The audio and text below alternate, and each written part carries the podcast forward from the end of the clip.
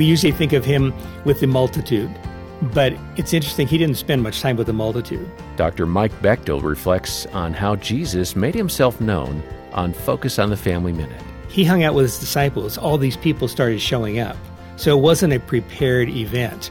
He spent most of his time, he had his disciples. That's where he put his focus and built into them. And of those, he had the three that he really involved with. And then those three went out and really changed the world. Hmm. And so he invested one by one. And so he always cared about people. And then the idea that he met people right where they were. Think of the woman at the well. Right. He didn't start sharing the gospel with her, he talked about water. And then he started talking to her about her past and her family and those kind of things. So he met her at her point of need.